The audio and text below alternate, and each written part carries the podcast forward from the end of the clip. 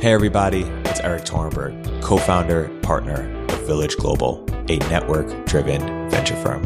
And this is Venture Stories, a podcast covering topics relating to tech and business with world leading experts.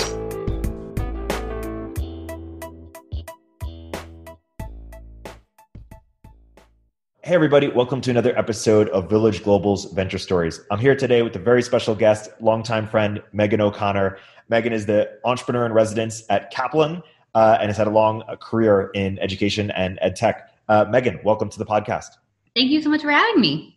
So, uh, by way of introduction, when you look back at sort of the arc of your sort of last decade uh, in the space, why don't you give a bit of background in terms of what's the thread you've kept pulling, or what has drawn your your interest uh, in terms of where you've chosen to to get involved? Well, I guess I could say that I've pretty much always been an ed tech entrepreneur. Um, I was definitely an ed tech entrepreneur before it was cool. I said this recently to a group of friends that, you know, we used to be, if you worked in education slash technology, you were the ugly stepsister of the rest of the tech world and they'd be like, oh, I'm sorry, we're here talking with fintech people, not ed tech people. And now, based on the state of the world that we're at right now, ed tech is at the front seat. So, um, pretty interesting to see how that shift has happened. But definitely have always been working in how we can tech enable um, the distribution of education. I've worked predominantly in populations that haven't had easy access to education. So I worked at Pencils of Promise. We um, did quality education in the developing world. From there, I started my company Clark, which was all around democratizing access to tutoring and then also the ability for educators to scale their own businesses. And now, as an EIR at Kaplan, I'm building a product that is really around how can we prepare larger populations of students for the work world and by providing them access to information that you typically only get if you have a high end internship or very expensive career counseling. So, yeah, it's definitely about how we get wider pools, more diverse pools of students um, in the fold with some of the most cutting edge things that are happening in education. And, and give us a bit of background about how you've seen sort of the space evolve. If you were to say, like, what are the big phases of ed tech in the last decade or, or even beyond, or, or why was it that it was sort of the ugly stepchild and, and now it's sort of hot? hot? Well, give us some sort of historical overview and then we'll get to present day. Right. Well, I think that, you know, when uh, education became tech enabled, it first started within the classroom. So we were thinking about how can we create solutions that would help teachers, educators, people within this kind of bureaucratic institution um, advance the work that they were doing day to day. Um, obviously, the education system, if you know it here in America, is not a very fast moving one in terms of innovation. So there just wasn't a lot of excitement around like the type of technology that was being used. Then there was a second wave of really phenomenal products that started to come out that were either teacher first or student first. And that's when we started to see more and more people investing disposable income into educational technology products. And when they were user driven, you could see great pockets of individuals starting to leverage them, but then you could also slowly see the institutional education system start to adopt them uh, as well. And so, like Class Dojo is a great example of that. Duolingo is a good example of that too. That like just used to be in the direct to consumer market, but then were eventually invited into the classroom as well. And now, um, I mean, basically, the addressable market for online education is everyone, based on the state of quarantine and what we're seeing. Um, with COVID. And so now it's just really how can we reimagine the entire system altogether? For everything as big as like, does college matter? And should we go to, uh, you know, K through 12 schools that are part of our community if we're not physically going there? And how will technology make that possible? Like, all this is up for grabs. So, like, definitely in a totally different type of ed tech renaissance right now. Yeah, to build off that, a couple ways I've seen it described are sort of the, first wave or initial wave was how do we make the existing school better? Like you said you know maybe like better math practice or student information systems. And then there's another wave of selling direct to consumer but online content you know khan academy coursera udacity. And and that was interesting but perhaps wasn't enough and that completion rates were were pretty low. Uh, we thought the scarcity was content but maybe it was social accountability. And so maybe the, there's this next wave that's combined sort of the best of online instruction uh, online instruction, sort of best of async and synchronous learning. And maybe the opportunity or the why now for that is that we just we have better tooling. You know, mm-hmm. Lambda can thrive with sort of Zoom and Slack, and then sort of maybe just a, you know a, generation of parents that are now growing up with with YouTube, Google and YouTube and sort of just more millennial expectations. D- does that resonate? It definitely resonates. And I think that, you know, the thing that we saw happen a couple years ago when MOOCs and other types of like online curriculum became super popular is like people just were ecstatic by the fact that like you could learn anything online. That curriculum, that content, it had all been opened up to you. And what we're seeing now is that people are just overwhelmed with the amount of solutions that are out there, right? They have choice paralysis around what to pick. And so, you know, my prediction for what's next is basically like what's going to be the great curator of one's education. Now that it's all there, now that it's all tech enabled, now that it's all available, how do you streamline what is, um, you know, the information you should consume whatever it is within whatever topic it is that you want to learn. Um, and that is where we're going to see, I think, a whole nother set of tools develop soon. Uh, what, what could those look like? Can you paint a little bit of picture? Yeah, I think that, you know, the role of a teaching influencer is something that we've seen happen a little bit over the last couple of years. And there's certainly a lot of technology companies that have tried to create communities of like evangelical, you know, teachers that support their insert the break blank technology. But what we haven't seen is like a lot of really clear pathway programs. So when you think about if you want to be a doctor, you want to be a lawyer, pretty step by step in terms of how you get there. Those those guides, those pathways have been created. If you want to learn something that's in the new economy, if you want to have a new economy skill, if you want a job that maybe has been created in the last 10 years, there's less of a hey, you got to learn this first, then you need to learn this, then you couple it with this, and then before you know it, you have the end um, level of education you need to be successful within that topic. And so we're going to see more and more personalities pop up as like things that you'd follow in the education space, more and more tools that are going to drip to you the information you need when. So that way you don't become basically overwhelmed by all the different solutions that are available to you to learn one topic. Yeah. And so let's, um, well, I, I want to address the questions you were bringing up earlier in terms of what, what, does college look like now? Or are people going to college in the same way? And what is K through 12? What, what is in a sort of a post COVID world? What, what do both, how do both college and K through 12 evolve? Um, I'll start with college because I'm thinking about that a lot right now. I mean, I will say I very much feel for the graduating college senior right now because they tried for the last four years to get good grades, to maybe perform well on AP tests, to get good test scores on the SATs. They applied for school, and then before you knew it, like this whole system it started to crumble. What's happening right now this summer is that families are falling into a couple of different buckets. They're waiting first and foremost to find out if the campus that their student is enrolled in for the fall is going to go remote or not. And if the answer is they're going to go online, then parents and their students are evaluating is it worth either the tuition dollars or the financial aid debt that they're going to take on in order to have remote learning. And like by and large, every statistic that came out over the course of the spring semester that was, you know, largely virtual because of um, quarantine is that students had a less than optimal experience uh, during spring semester learning remote. Much of that is obviously because schools weren't prepared to quickly flip to online learning, but a big portion of it is because it wasn't personalized and also because like the act of learning in person always outweighs the value of learning online. You will always have better cognitive outcomes in uh, an in-person setting versus a virtual one.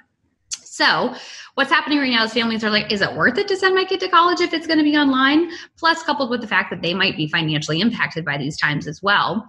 So, for the first time ever, people who thought there was really just one path forward after high school, it was do well and then go into college, are starting to look at alternative solutions. And those alternative solutions can be taking time off, they could be going to a boot camp. It could be taking credit bearing classes from many different institutions and cobbling together their own degree across a couple of different things. And that's kind of where the role of the curator comes in that I talked about earlier. Um, but the future of college, you know, fast forward this a little bit ways, I think that what we're going to see is that if we live in a remote learning world, which we can all agree we will moving forward, college brand names really only matter if you are a top, top tier school the ones that fall below that that like would have been good in person on campus experiences for a student that same like mid-tier brand name is not going to convert into a strong consumer base that's going to care to do so remotely. And so that's going to leave us with a customer that is shopping online for either an online university or for a solution in which they can pick up a little bit of information across a lot of different platforms. Um, I think we're also going to see students take time off in a way that we would have called them a gap year student before, and we've been like, oh, what a slacker, or like this is a student who wants to study abroad or take time to volunteer, there's going to be a lot of people who are going to pause and think intentionally about the way that they want to consume higher ed, um, which I think is a good thing because that means we'll have a more conscious consumer in the higher ed space who's going not to just kind of experiment, but rather to like get tangible skills. They know what major they want, they know what you know classes they're there for. Um, and i also think we're going to see a lot of consolidation in the higher ed space. Some of these smaller universities who are specialized in just a couple of things will have to partner up with other universities so they can have a more holistic online set of services to um, students as for K through 12, same thing. Not a lot of people had a great optimal online experience during the fall semester. But the interesting thing about K through 12 is like it's not only a problem for a student, but it's also a problem for a parent because that's when they go to work when their kid is at school. And so k through 12 is also daycare. It's not just school. And so what does that mean? We're going to have to find a solution for putting students outside of the home so that way their parents can work for at least a percentage of the time. And so what i believe is going to happen in that space and we're already starting to see it happen a little bit is there's going to be just basically like informal homeschooling pods that will pop up. That's families who have similar values around safety during COVID. We're willing to put 10, 12 kids together and learn via either taking turns as parents or alongside private tutors. So I think you're going to see homeschooling software just really rise quite a bit. Any marketplace that's good at matching um, specialized private tutors with families will be great. Organizational software that uh, helps you facilitate both payment and then also the structure of a informal school will become important. And yeah, I think we're gonna the community school is really gonna have a hard time staying um, a permanent fixture in the family's life if it's going to be remote forever. Yeah, and let, us say we're having this conversation, this exact podcast in, in 2025 mm-hmm. or 2030 so five years from now 10 years from now what do you think is, go, is would be most different about the world of education or ed tech if, if we were having that conversation five years from now or 10 years from now? And five years from now there's a vaccine and or we're not like definitely catching coronavirus. um, I think that the, we will have pressure test education in a way it never has been up until this point. And so people are going to be just like better customers of it. They know what they want out of it, the way that they do with direct to consumer goods. Like people will be less willing to just kind of blindly consume the cost um, that goes along with, or to take on the cost that goes alongside consuming education, and will do so in a way where um, essentially they want to see much greater ROI. So I think that parents are only going to send their kids to colleges when it's a guarantee they can work afterwards. And so I think, you know, we noticed that with the boot camp rise, right? Like all these boot camps that popped up, let's say like a coding one, for example, the value is part the brand name, but the value of that school is really job placements. Whereas a lot of other institutions kind of rest on their laurels, being like, we're this brand name, and that's going to be good enough for you to get a job. Boot camps have known for a, long time. No, we have to have, you know, sick recruiters to get these people placed in jobs, and we need to help them find them. That is going to be a huge part of the higher ed experience. It's going to be necessary to solve for. I also think we're going to see students younger and younger pick a specialization. Like, I don't know about you, but I graduated from high school having no idea what I wanted to be when I grew up that's not going to be okay anymore because we're not going to be able to go to these generalist schools. We're not going to spend two years doing Common Core and then be like, okay, great. After I like accidentally took marine biology in this other class that I have no interest in, I now know who I want to be, and thus I'm going to double down on major courses. But you're going to come out of high school knowing exactly what track you're on and be taking classes that give you tangible skills to unlock that career what we're going to see die, in my opinion, is just like generic liberal arts courses that, yes, they make us interesting people, but they might not make us super employable the day we graduate. Is, is, is there going to be a bifurcation where it's a clear liberal arts school or clear sort of education to employment, or is it going to be like you know ninety five percent of it is education to employment? I think if you want to stick around, you got to be thinking about how to get your students straight into employment. Liberal arts education generally might be a nice add on, but it's going to be more of an extracurricular than it is going to be like a real basis of someone's core education. Yeah. It is interesting how passionate people feel about that, about sort of, you know, liberal art, you know, just die hard about it. Let's say that we were starting a, a fund, you were leading this fund, and it was solely focused on, mm-hmm. on ed tech and opportunities w- within uh, ed- education. And it was for sort of, you know, the next five years, next 10 years, you know, multiple funds. What do you think would be the, the overall thesis of, of, of the fund? Uh, and, and, and, in terms of what would guide our approach, and then we, we get to sort of specific subsectors and requests for startups. Yeah, I think that, um, and this was actually an easy one to answer. It's my thesis would be products and companies that have found a way to personalize education at scale. And I come to this with a bit of a bias um, because, so like I myself am dyslexic, and I know that I'm only able to graduate, you know, with the good grades and be as successful as I am because I got some super specific education to me along the way, right? Like I wasn't like one of 30 in the back, just kind of following along. Then I went on to run a tutoring company, and, you know, all of our success stories of students were around how they received one on one instruction and how that changed their trajectory within their understanding of subjects and just general learning. Um, we've also seen, based on kind of what's been happening lately with remote learning, just how much that lack of individualized care that parents saw their students get with their teacher in the classroom is why they're disliking this remote experience that they're going through right now. That doesn't mean we can't achieve it. It's just like at the end of the day, personalized instruction is what works best because I think we all know no two people are the same, no two people learn the same, but we just haven't yet figured out all the tools to do so in a like scalable online environment. Yeah. Do, do you think that we're going to see? Uh, you know, obviously, you had a you know a good acquisition acquisition to, to Noodle, but do you think we're going to see a unicorn company in, in the tutoring space? And if so, is it going to is it people? Is it like AI or something? like what, what is that? What does that company look like at sort of a unicorn or you know scale? It's a good question. Um, I think that it's going to be. It's not going to be AI right now that's for sure because it's we're no longer solving for students in a tutoring environment like i can't understand how to do this type of math problem. We're now solving for like i need support and just like learning an entire concept because it's hard to do in the outside of the classroom. So i think that if we're going to see this product it's probably something that's like a an organizational tool that maps out the structure the pace by which a student progresses through a pathway tool, if you will. Um, so it's probably not too dissimilar from like all of the great you know work management software that has popped up in our world. And like you know what is asana for somebody who's learning through a different topic? And how might a practitioner you know log into the back end of that to nudge that student along?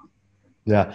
I uh, i want to sort of before getting into different subsectors just sort of put them all on, on the table um, so I'll, I'll, name them and then add any ones that, that, I missed. So just starting from the bottom, I guess there's there's, there's daycare, there's homeschool, there's K through 12 alternatives, there's uh, university alternatives, there's sort of the whole boot camp industry or, or stuff that helps you get to uh, you know um, to job job training. Um, then there's you know businesses that help um, you know sort of schools run better uh, at every level of the stack sort of yeah like tutoring outside of you know or continuous education um, outside of the traditional education system. What what subsectors am i missing? Um, i think workforce development. So you know a third of the teaching workforce in the us is over the age of 50 um, they didn't grow up as tech enabled teachers. That doesn't mean they can't be them. It just means they haven't you know information learning management systems weren't native to the you know uh, start of their career. And so i think getting and that's why people are having bad experiences right now with remote learning is because again a third of the and i don't mean to insinuate just because you're over 50 you can't do this. I'm just saying um, based on socialization at a certain stage you know we should be spending as much time energy and building as many products as possible to make sure that educators can utilize all of the different online tools available to them. I mean think about how hard it must be be to be a teacher. You have to both be really good at a topic, you have to have created the curriculum for it, and you have to figure out how to like have engaged users with it through a technology platform. Like that's basically three jobs. Um, and so that third piece, I think, can be both taught to teachers, but also simplified by better products. Yeah. Just to go through some of the spaces, do you think homeschool could ever be you know, I think right now it's 3% of the population. Could it ever be like 15% or 20% or how, how bullish are you on homeschool? Absolutely. I think I'm, I wasn't before now and watching the ways in which families have self-organized um, just makes it clear that there's going to be a market. Like the users are already doing this without us. They're doing it in Excel right now. Yes. And um, you know, it matches user behavior we're seeing across a couple different demographics. Like we have families that are now, you know, quarantining together. We have younger people who are in shared houses quarantining remotely together. Like people are not necessarily ready to integrate into mainstream big cities um, or go back to their day to day lives and communities and probably won't be for a while. But that doesn't mean that they don't want to have quality education for their kids. So I think that homeschooling is the absolute solution to that scenario. And I think once families go through, let's say, like maybe one school year of homeschooling, they'll realize like how tailored it is to their students' own needs. Yeah. They'll be like, wow, this is actually my kids learning a lot faster than I realized they were good. Yeah. Is cloud powered schools a thing? I, are there going to be sort of alternatives to K through 12 that just sort of compete uh, head on that you think could be venture scale? And I guess a broader question is of your portfolio, how much do you expect to be outside of the existing system versus helping the existing system run better? Yeah, I mean, uh, I always my thesis uh, for this, um, you know, fantasy firm that we have together, it will always be to first prioritize investing outside of the system. Much quicker sales cycle, like pretty much no brainer there.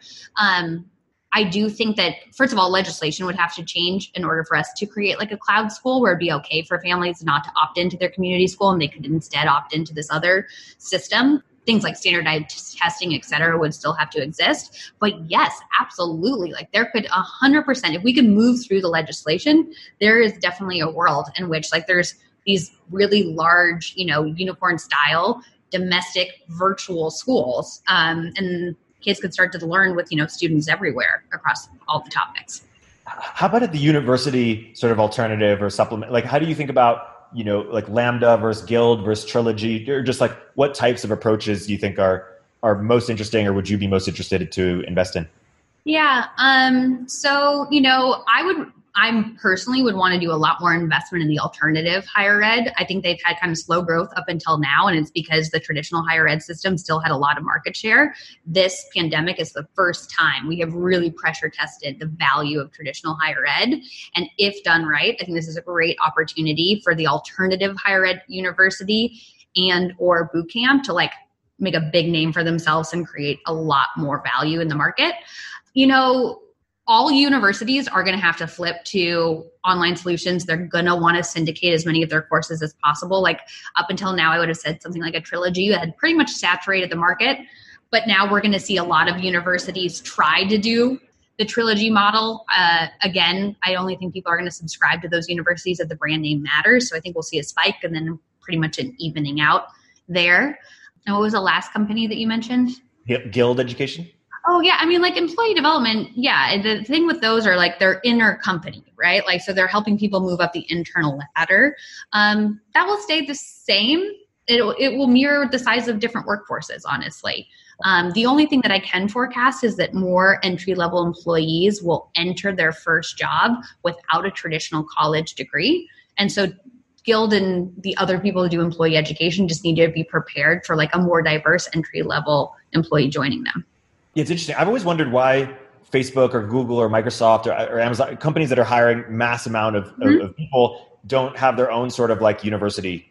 In, Erik, I do too. This is literally like what I want my life's work to be because it makes no sense. They know exactly what skills are necessary for people to be employable, and we have an underemployment and unemployment problem in this country. So why aren't we matching these two things together and teaching the people who don't make enough or don't have a job or underemployed with the skills they need to succeed in the jobs that are open. Like there is a ridiculous, I can't remember what the number is off the top of my head, but it would shock you the number of open entry level jobs in America today.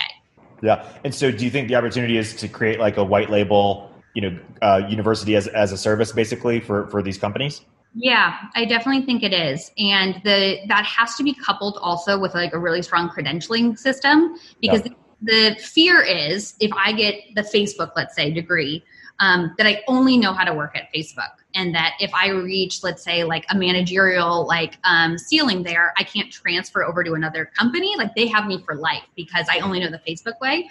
In order for this to be something that people um, opt into at mass, like you would have to know that like if you reached a certain level of employment at Facebook, it that means I've collected these credentials, and those credentials equal getting this type of job at the Salesforces of the world. So essentially, a leveling and badging, i.e., credentialing system that makes it possible for people to feel safe opting into a corporate university.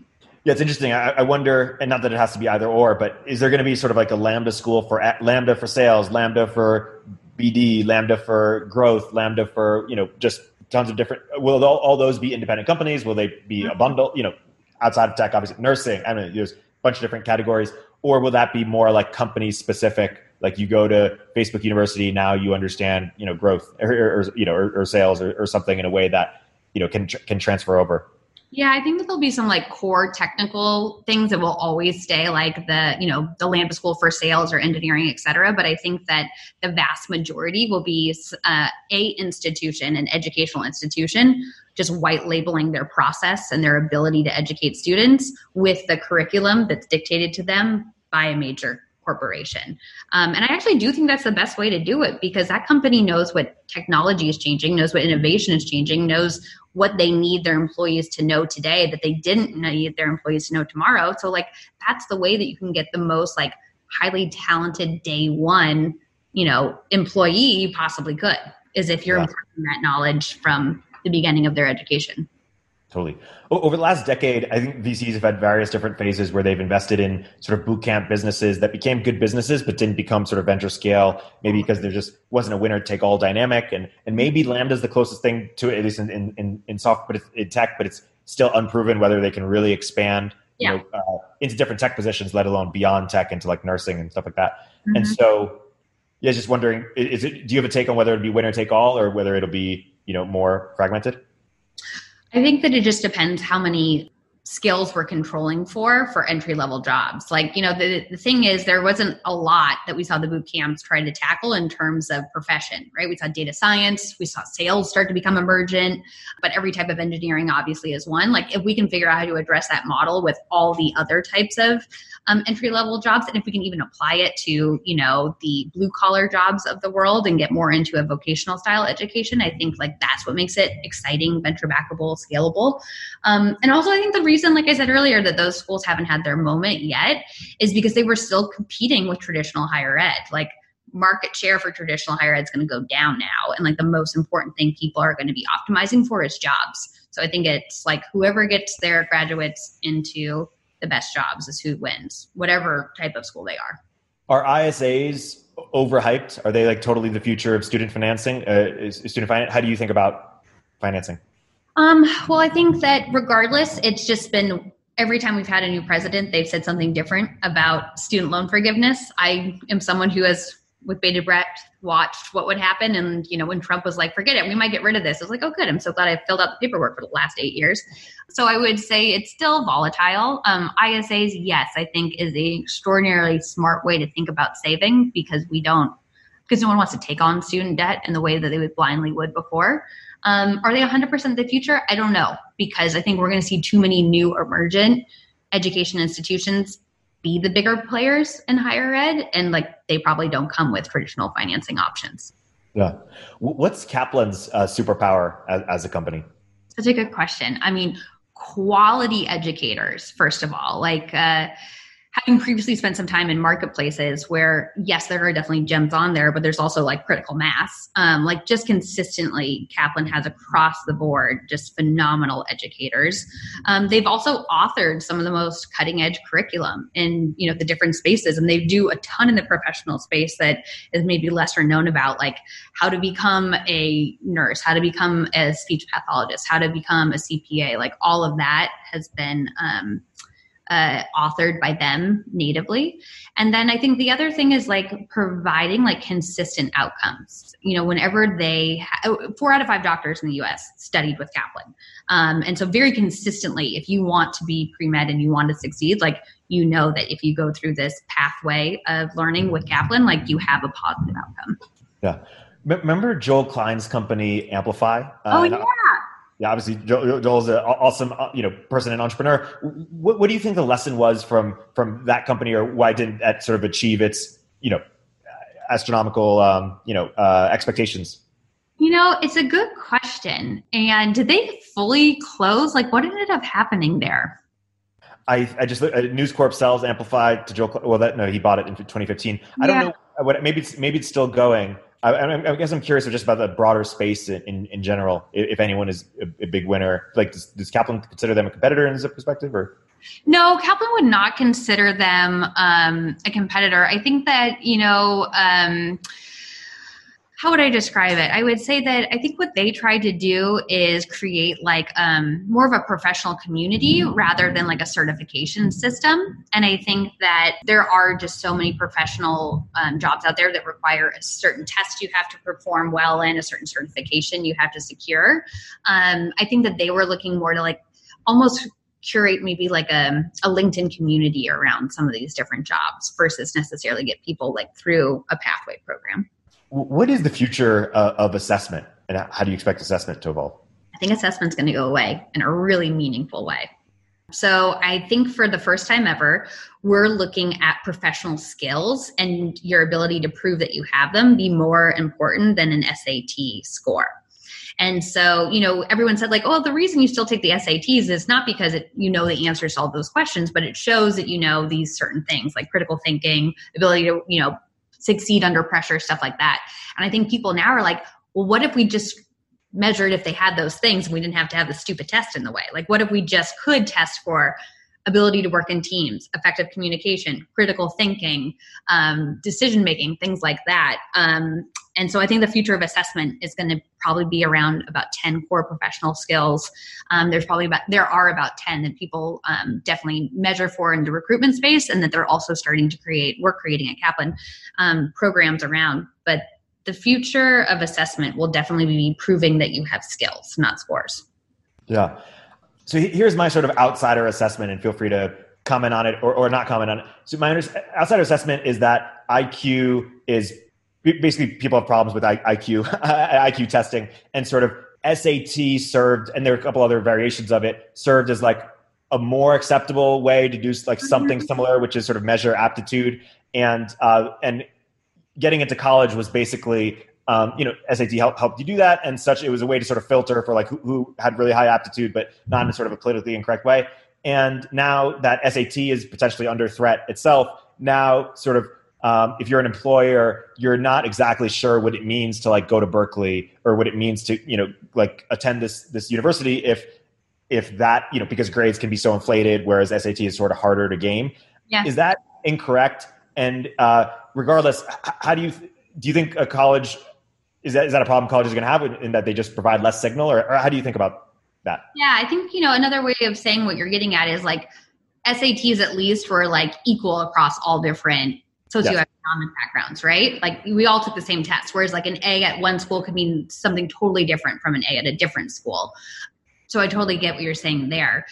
I think that until there becomes an assessment tool that we have all become bought into that's around assessing you know these skills that i was talking about what universities will have to do is care less about gpas and more around like demonstrated skills. Like how can a student demonstrate that they have these things? That might mean like more like conversations in order to get into college. It might mean more like recording um, this is something we're seeing with a new program that we're doing at kaplan like we're recording people's um, admissions essays because some people are much better at talking than they are at writing. I think that we're going to see universities get a lot more creative in terms of how they analyze like people's um, proficiency in certain areas.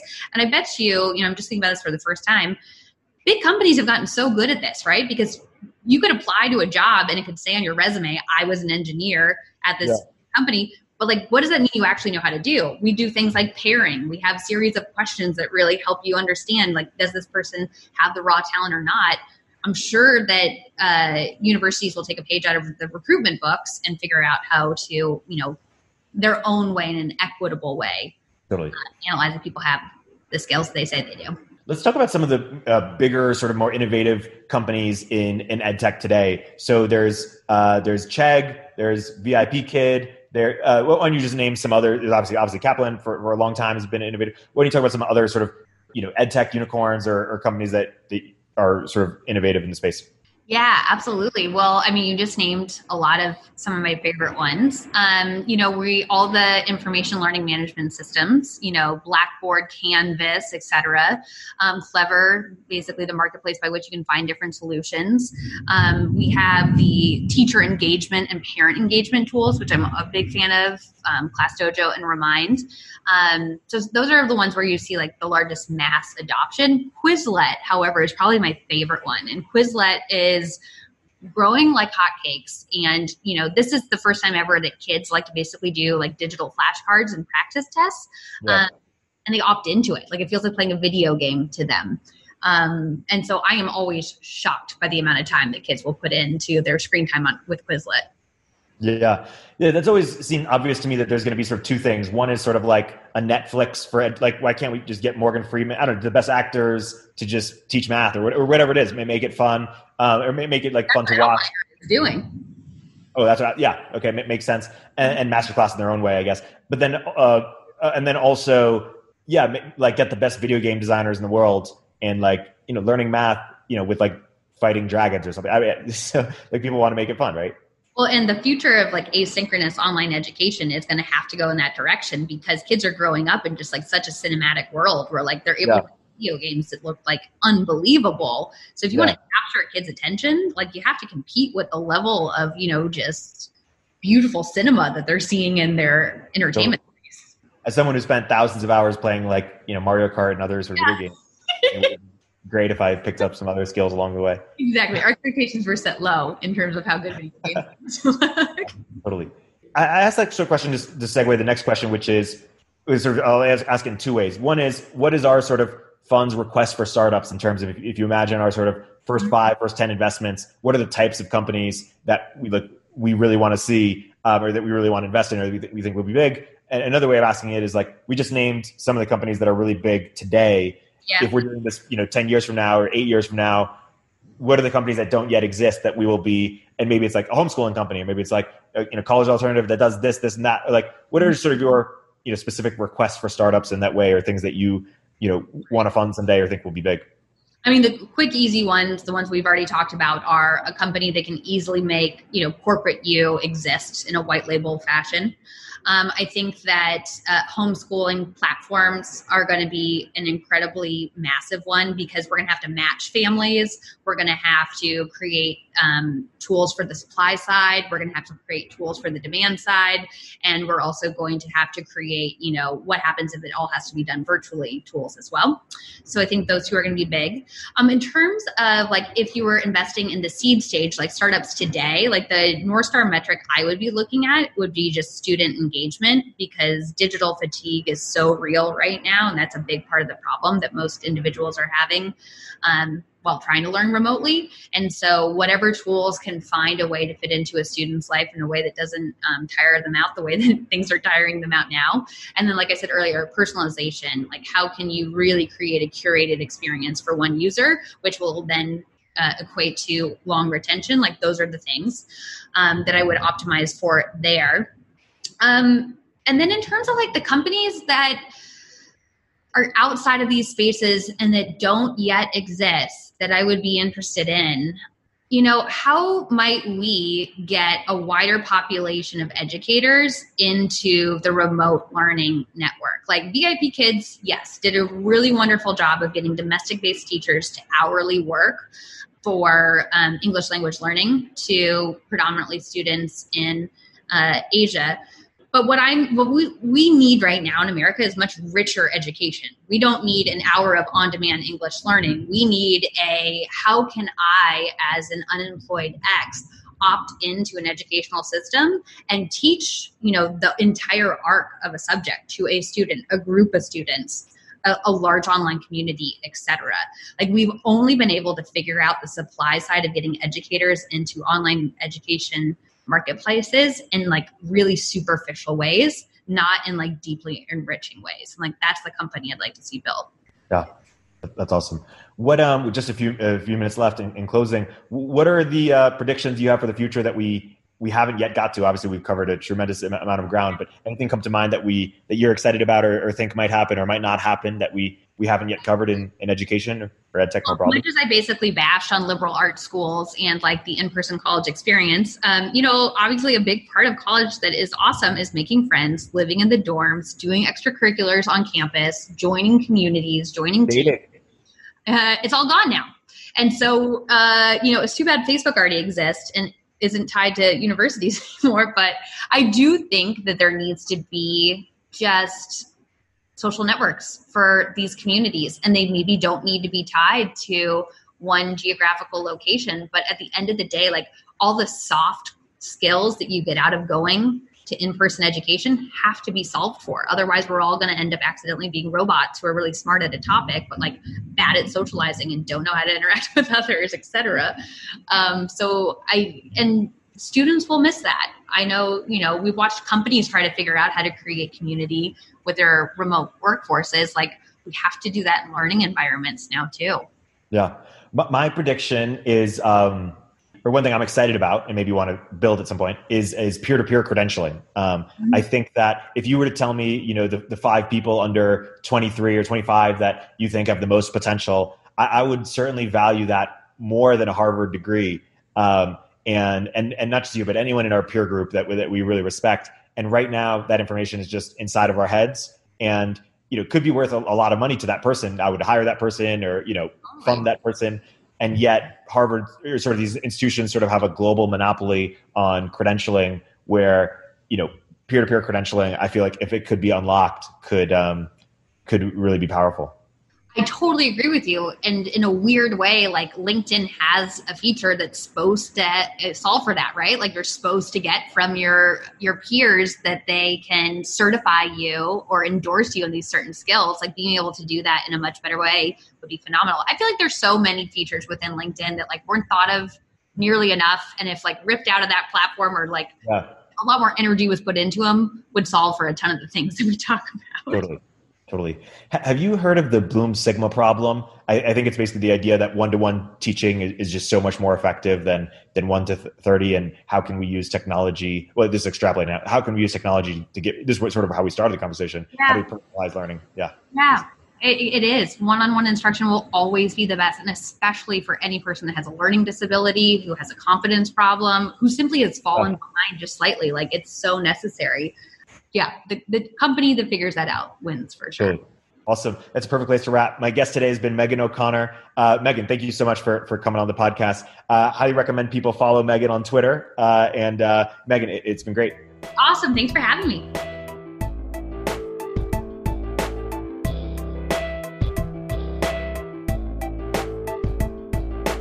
If you're an early stage entrepreneur, we'd love to hear from you. Check us out at villageglobal.vc.